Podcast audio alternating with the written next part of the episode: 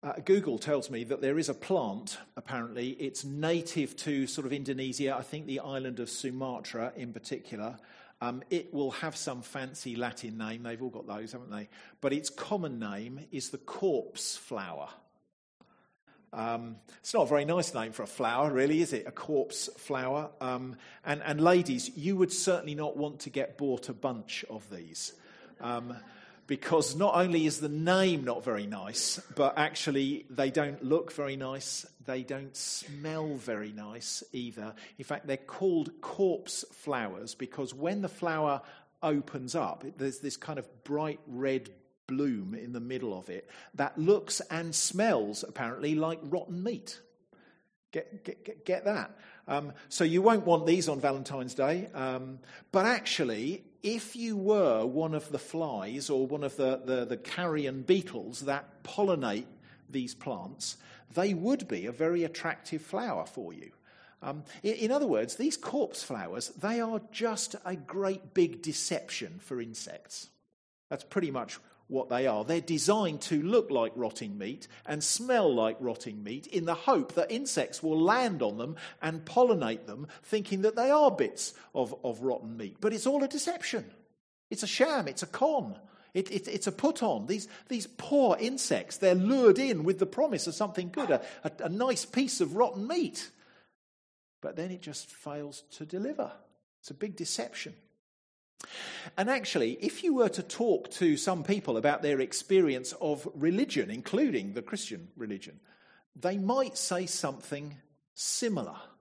It's all a big deception. They've been promised that becoming a Christian is going to be it's going to be glory all the way. It's going to mean heaven now, heaven on earth. But then some setback has happened, some illness has struck, some tragedy has come home, and, and, and the, the disappointment has been too much to handle, and they've given up on what they were told Christianity was as being all just a great big con, a big deception. In other words, there are deceivers around in the area of religious faith, just like it appears there are deceivers around in the plant kingdom as well. Who, who knew? Um, but of course, we know already that there are deceivers around, even in the area of Christian faith, don't we? We know that because John has written this letter of 1 John to people who are on the receiving end of that. He's called them antichrists in chapter 2. He's, he's written this letter because these con men, these, these deceivers, they're peddling false teaching uh, about Christ. They deny the truth of who Jesus is, specifically his deity, uh, and they're failing to live distinctive lives for Christ as well, claiming that either sin doesn't exist for them or, or that it doesn't matter, so they can live how they like.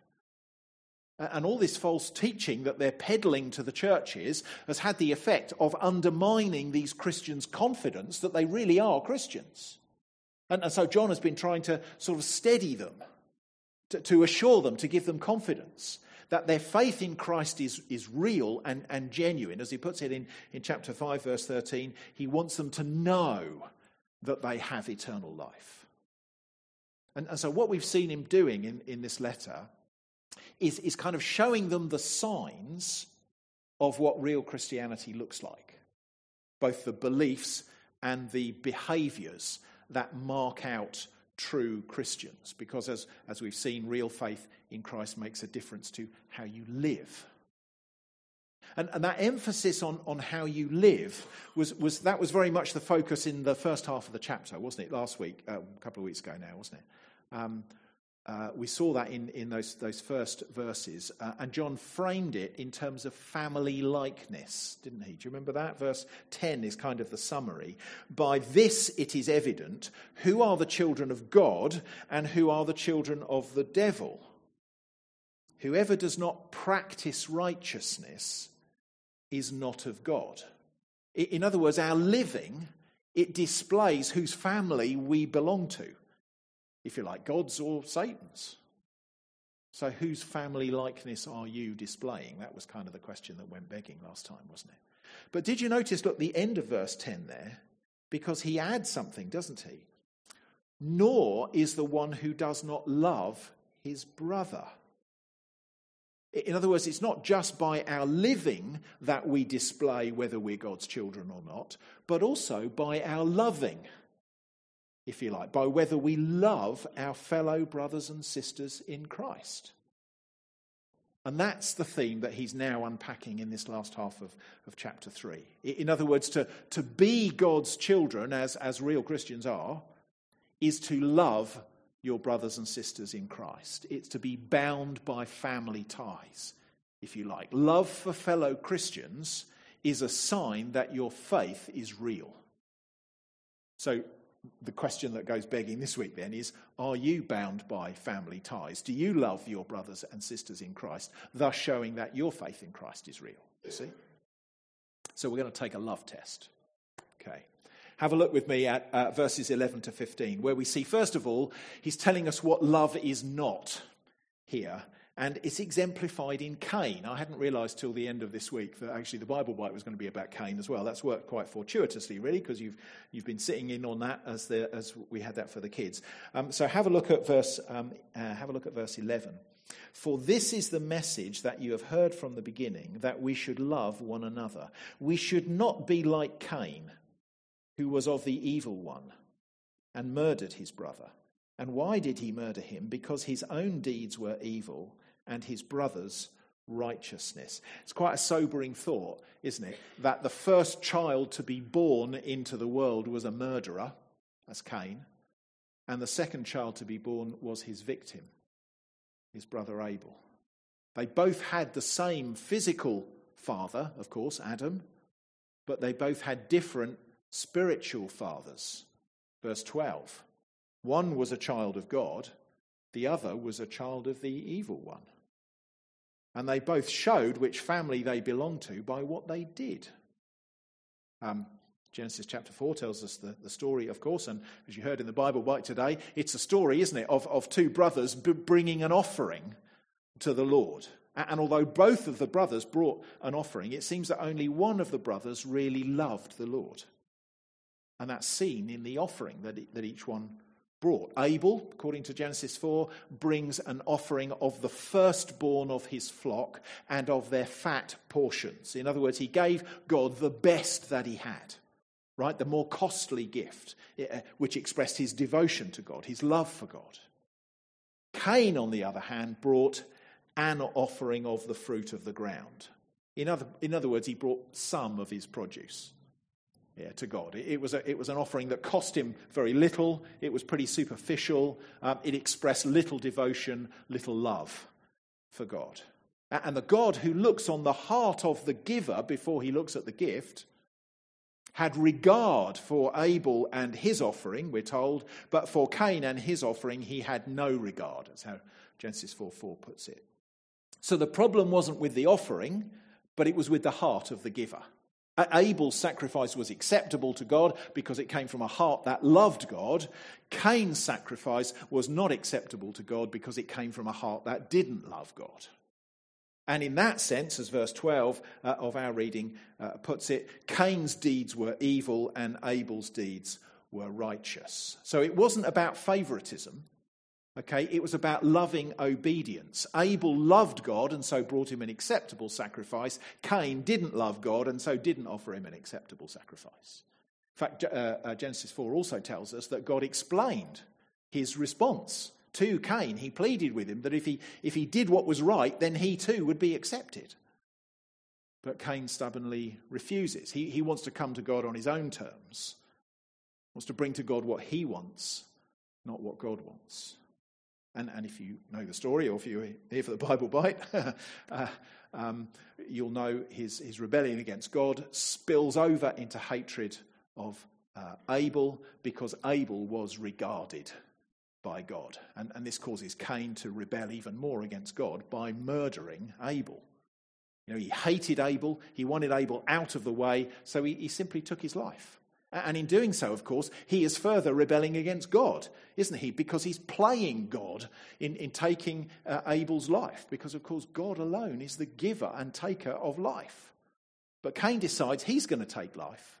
He's going to take that role of God into his own hands simply because he couldn't cope with his brother being around as a perpetual reminder of his own rebellion. His rebellion against God causes him to hate his own brother, so he simply gets rid of him. That's the end of verse 12, isn't it? Why did he murder him? Because his own deeds were evil and his brothers were righteousness. Were righteous. Do you see, do you see the point? Cain and Abel, um, Cain hated Abel because Abel loved God and Cain didn't. Meaning that Abel acted in obedience to God, whereas Cain acted in rebellion to God. Abel acted righteously, Cain acted evilly. And that anger against God boiled over into hatred against Abel, and so he killed him because he just wanted him out of the way. And friends, it's been the same ever since. Right? Verse 10 reminds us that Everyone belongs to one of two spiritual families. We are either children of God or we're children of the evil one, and which family we belong to is seen by whether we practice righteousness or not, whether our living and our loving displays family likeness. And Genesis 4 reminds us that ever since the first two humans were born on the planet, that humanity's been divided into those two spiritual families. And as it was for Cain, so it's been ever since that the children of the evil one hate the children of God and want them out of the way. That's what John tells us in verse 13, isn't it? Don't be surprised, brothers, that the world hates you. Friends, this is why our Christian brothers and sisters are, are being persecuted right around the world as we speak, isn't it? That's why there's a 100,000 in, in, in forced labour camps in North Korea. Um, it's why they're uh, often murdered on the spot in countries like Somalia. It's why baptism is a crime punishable by death in parts of Afghanistan. It's why Christian women are raped and forced to marry Muslim men in Pakistan. It's why citizens of the Maldives uh, uh, lose their citizenship if they become Christians. It's why people who've converted from Hinduism to Christianity in parts of India have often been attacked and killed by their own families. Uh, and in a much smaller but growing way. It's why people in the West who try to live open and authentic Christian lives in the public eye find it extremely difficult to do so without being viewed with suspicion by a, a secular society. It's why, it's why people like us, when we become Christians and we start telling people that we've become Christians and we start trying to live as God wants us to, well, we start taking flack for it, don't we, from our friends or our school friends, our work colleagues, and so on, people who are not Christians. And they want us to compromise and they want us to back off and not take it so seriously because now it's starting to interfere with how you're living. They don't really like that very much. Oh, you'll, you'll be tolerated, of course, providing you keep quiet about your faith, providing you don't take a stand for righteousness or want to challenge the spirit of the age in some way. But when you do, when you want to be free to live and speak openly for Christ, well, John says, don't be surprised, brothers, that the world hates you. Expect the children of the devil to hate the children of God. But John's point here is effectively to say, expect it from the world, but make sure you're not doing the same thing. Make sure that you are not characterized by hatred towards your brothers and sisters like Cain was. Because we show ourselves to be God's children by loving our fellow Christians. In other words, friends, if, if we find ourselves nursing the kind of you know, hatred towards someone in, in our church or another Christian because they, they seem to be growing maybe and we, we're not, and we wish they just get lost because they're a perpetual reminder of our rebellion, friends, if that's our, our approach, we should not have confidence that we are even a true Christian. Because verse 14, we know that we have passed out of death and into life because we love the brothers. Whoever doesn't love abides in death. And you don't need to physically murder someone to be like Cain, do you? Verse 15 Everyone who hates his brother is a murderer. And you know that no murderer has eternal life abiding in him. So we need to see whether our, our attitudes towards our church family are hateful, not simply our, our actions. Because the children of the, the devil are characterized by hatred towards the children of God. But the children of God are characterized by love for each other. Friends, we love one another in the Christian family. So is that you? Can we take the love test and see that we are genuine Christians because we love our Christian brothers and sisters? Can we do that? Now, at this point, we could easily feel a bit uncertain, maybe, about the answer to that question. We could be thinking to ourselves, well, what does John actually mean by love here? You know, whether I pass the love test here may depend on what, what John means by love. And, and that might particularly be a question for us when, when often love is seen, perceived in today's world as, as just being a feeling, maybe, that I have. So, so if I don't feel gushes of love towards my brothers and sisters in Christ, should I be worried that I'm not a real Christian? I don't think John means that. Um, it, it's important we have the right definition of love, uh, isn't it? Not a, not a faulty one. Um, and I think that's what John then spells out for us in the next couple of verses. Ha- have a look, because we, we've seen what love is not. That, that's exemplified in Cain. But have a look at verses 16 to 18 now and see what love is, which is exemplified in Christ. Uh, have a look at verse 16. By this we know love, that he laid down his life for us, and we ought to lay down our lives for the brothers.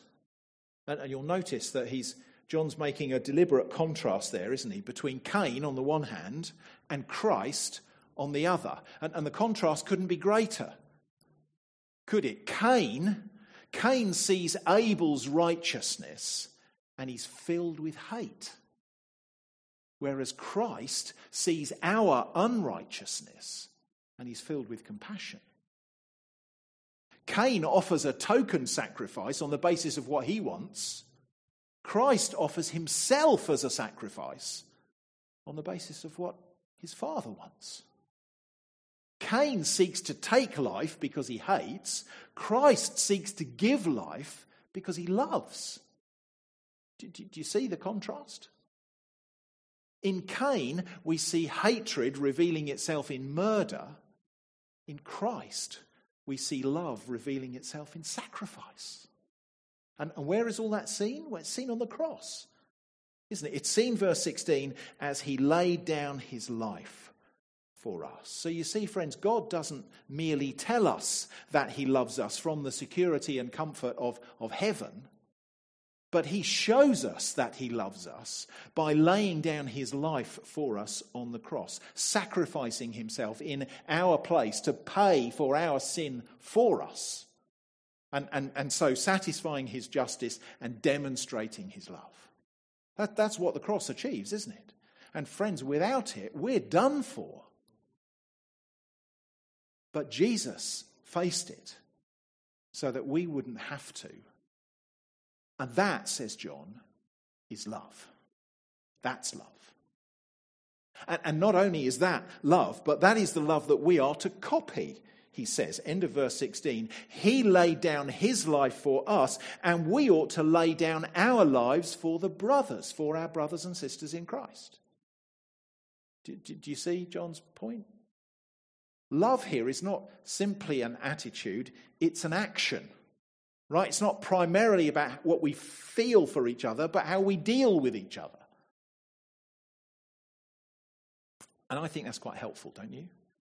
If, if I'm wanting to know that I'm a genuine Christian by taking the love test here, it, it's helpful to know, isn't it, that it's not about my gushing feelings, it's about laying down my life for my brothers and sisters. It's about love that gives without counting the cost. It's about love that doesn't weigh up whether or not that love is deserved. It's about love that is entirely without self interest.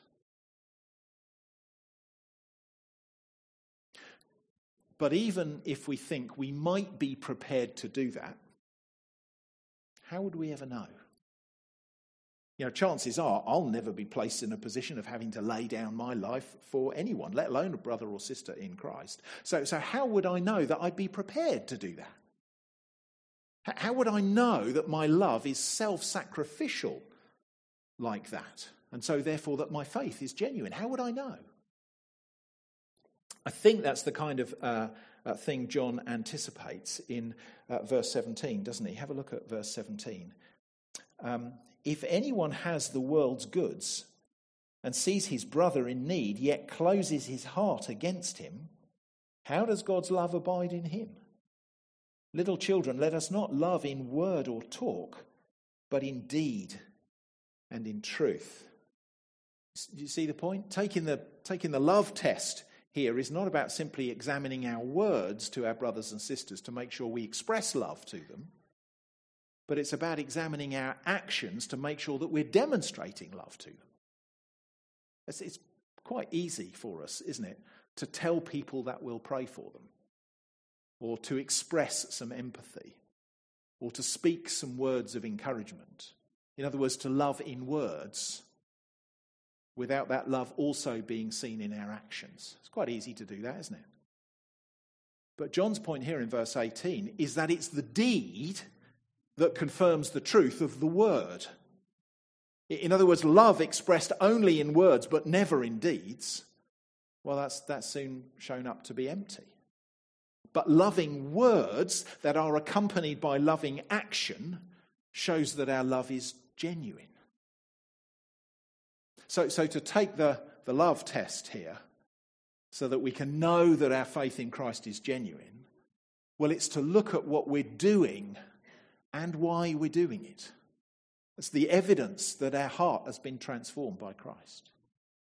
Now, of course, that, that doesn't mean that you know, we don't speak loving words to each other unless we're also in a position to demonstrate the action, that in action in some way as well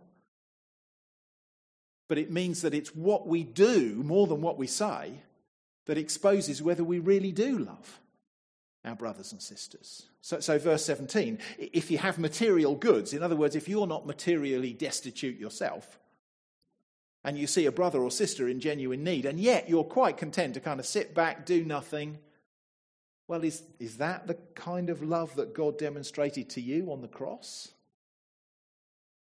But actually, the application goes way beyond how we use our, our material goods, doesn't it? You know, as a church family, if we see our children needing teaching, if we see our sick or housebound needing visiting, if we see our discouraged needing encouragement, well, then teach them, visit them, come alongside them. I think it's as practical and down to earth as that, isn't it? But, but of course, all of that hangs on the fact that we'll be meeting with God's people in the first place so that we can demonstrate love to them like that. We, we can't do that, can we, when we're not present? Uh, you know, oh, sure, as, you know, as Bible believing Christians, we can talk about the church being a family, being a community, being a body, and so on. We can probably reel off some scriptures that teach that. But it's easy enough to talk about it without actually getting involved in each other's lives, isn't it? It's one thing to get excited about the idea of love, but without ever getting stuck into actually serving one another. Can, can I, can I make an observation? An observation I've noticed many times over um, my time in, in ministry has been that Christians who remain on the fringes of church life, you know, who are fairly irregular on a Sunday, not really involved too much midweek either, don't get involved in sharing their lives with their Christian brothers and sisters, but they're more inclined to keep themselves to themselves. They are the ones who struggle with doubting their faith the most. And that's not really surprising is it? Because not only are they starving themselves of the, the God given means of them keeping going in, in, in the Christian life, in other words, coming together, hearing from, from God through His Word, being built up together, but actually they're also depriving themselves of a God given means of being assured that they're genuine Christians, namely loving their brothers and sisters in Christ. That's John's point here, isn't it? If, if you've got no desire in you, to actively love your fellow Christians by serving them, which necessitates meeting with them and sharing your life with them, you should not feel confident that your faith in Christ is real. If you won't meet with God's people in order to sacrificially love them, well, you may have good cause to doubt that you're a Christian. Because genuine Christians love their fellow believers. It's a sign that our faith is genuine. on the other hand, therefore, if you're someone who does do that, you know, as much as you're able to do that, sometimes our, our circumstances don't allow us to do that as much as we like, but if that is our heartbeat, if we are seeking to do that as we're able, we have every right to take that as evidence of real faith in Christ. It's legitimate grounds for saying, you know, praise God even though I'm not doing it as well as I'd like, you know, even though I fail to do it sometimes and I, I have to come back to the cross and ask for forgiveness and pardon, actually, by God's grace, I am showing love to God's people. And, and the Bible says that's a sign that He's done a genuine work in me. And, and that I can have confidence that my faith in Christ is real. Do you see? And that's the point of his letter, of course, isn't it? He wants us to have confidence that our faith is real. And, and that's actually the point in the rest of this passage. Um, so we've seen what love is not, that's exemplified by Cain. We've seen what love is, that's exemplified in Christ. I think his final point here in verses 19 to 24 is that what love, uh, sorry, yeah, what love produces is confidence. Because have you noticed this? Have you noticed this in your own life? Even when we're genuine Christians, even when we really do trust in Christ, we are seeking to live lives of, of self sacrificial love for one another, even when, when inward change is showing itself in outward action, even then we can still find, verse 19, that our hearts condemn us. In other words, that our, our kind of conscience says to us, oh, yeah, you do, you do a bit, but you don't do nearly enough. You're not really loving enough. Look how often you fail. Can you really be sure you're a Christian? Does that sound familiar? Because we know, friends, what we're like, don't we? we? We know what's going on in our hearts. We know how far short we fall of how loving we ought to be. And of course, that often has the effect of undermining our confidence, doesn't it? That we really do belong to God's family. Our doubts remain, they get us down. Well, John gets that here and he addresses it. Have a look at, at verse 19. By this we know that we are of the truth and reassure our heart before him. For whenever our heart condemns us, God is greater than our heart and he knows everything. And, and I want us to notice something there, friends. John is not telling us to deny the condemnation of our hearts or, or to kind of, you know, shrug it off, sweep it under the carpet. When our conscience says to us, You failed again, Steve, you're not nearly as loving as you should be, John is not telling me to deny that, because actually, even that is a sign of God at work. He's told us in chapter 1, hasn't he, that it's when we do deny our sin and claim that we have no sin, that's when the truth is not in us. So, so we don't deny the condemnation of our hearts but rather uh, that should encourage us to respond to the condemnation of our hearts by seeing that God knows more. Verse 20 God is greater than our hearts and he knows everything. In other words, he knows exactly what we're like. He knows better than we do the extent or lack of it uh, of our love for others. How often we fail, what's going on in our hearts, even when our actions appear to others like they're loving. He, he knows all of that. And yet, he, verse 20, is greater than our hearts. You see, friends, we look at our sin and think we're bad enough. Our hearts condemn us. But if we could see ourselves as God sees us, our hearts would condemn us even more. But although God sees us exactly as we are, He knows that we're more sinful than even we think we are. Yet He says to us, You are mine. I sent my son to die for you. He bled to forgive you. So, however much your heart condemns you, there's no condemnation that will come from me. I'm greater than your heart. And, friends, that's a brilliant truth, isn't it? When you feel crushed by sin and failure. And it's here so that you don't allow what your condemning heart says to you to turn you away from Christ, but that you allow what Christ says in response to that to propel you back to Him. Do you see? When our hearts condemn us, well, God is there to remind us that we are forgiven and that our condemnation has been taken by Christ on the cross. And the result, verse 21, is therefore confidence. If our heart does not condemn us because we've been reminded that God is greater than our hearts, then we'll have confidence before Him. In other words, we'll be able to come to Him not with, not with fear that He'll condemn us, but with confidence that Christ has dealt with our condemnation. And, and that, says John, will make a difference when we pray. Have a look at verse 22. And whatever we ask, we receive from him because we keep his commandments and do what pleases him. In other words, when, when we come to him in, in prayer as, as those who do what he commands and what pleases him, well, he answers our prayers because we're praying for what he wants. We're praying for what he commands and for what pleases him. And what does he command? What does please him? Verse 23 This is his command that we believe in the name of his Son, Jesus Christ, and love one another just as he has commanded us.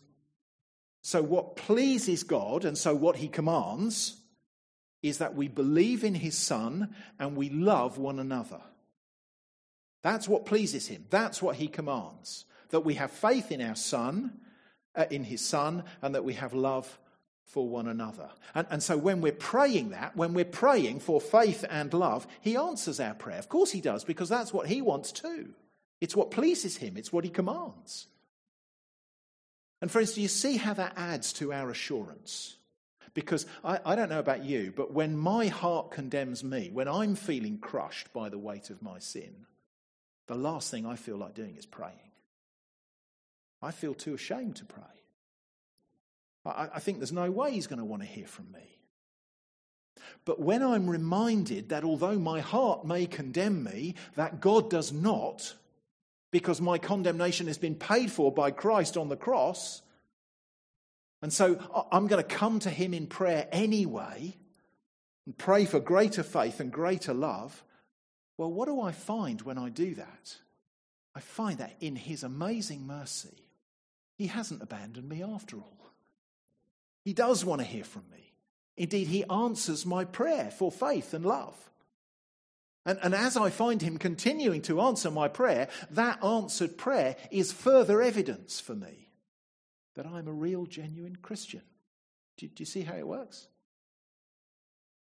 Friends, faith in Christ, love for others, is the heartbeat of the Christian life. Faith in Christ is the root, love for your fellow Christians is the fruit.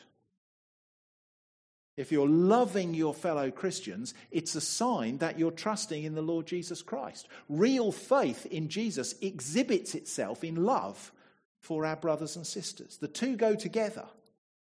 And if we're doing both authentically, even though we won't be doing either one perfectly, well, we can know that we are His.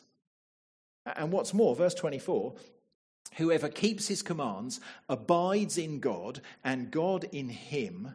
And by this we know that He abides in us, by the Spirit whom he has given us. In other words, if we are obeying both commands here, believing in his Son and loving one another, we can be confident that we have God's Spirit dwelling in us. Because faith, expressing itself in love, is the result of his work in our lives. Do you see, friends? He wants us to know. He wants us to be confident that we're real Christians. And so he gives us the love test. We show that our faith in Christ is real by loving our brothers and sisters in Christ. And he's not telling us this to drive us away from Christ in, in kind of despair, but to propel us towards him. Assuring us that, that, that even though our hearts may condemn us, he does not. Because Christ has taken all that condemnation on himself on the cross. And so we can come before him with confidence trusting that He will receive us because of Christ, delighting to answer our prayer for for greater trust in his Son and greater love for one another. Shall we pray? Let's pray. Father, we thank you so much for, um, for this passage of your word that, that you've written to, to both challenge us and yet at the same time encourage us as well. Um, thank you that your desire for us um, in, in these verses is, is not to condemn us, but it's to lead us to a place of confidence that our faith in Christ is real. So please, by your Spirit, would you use it to that end, we pray. And we pray it all in Jesus' name. Amen.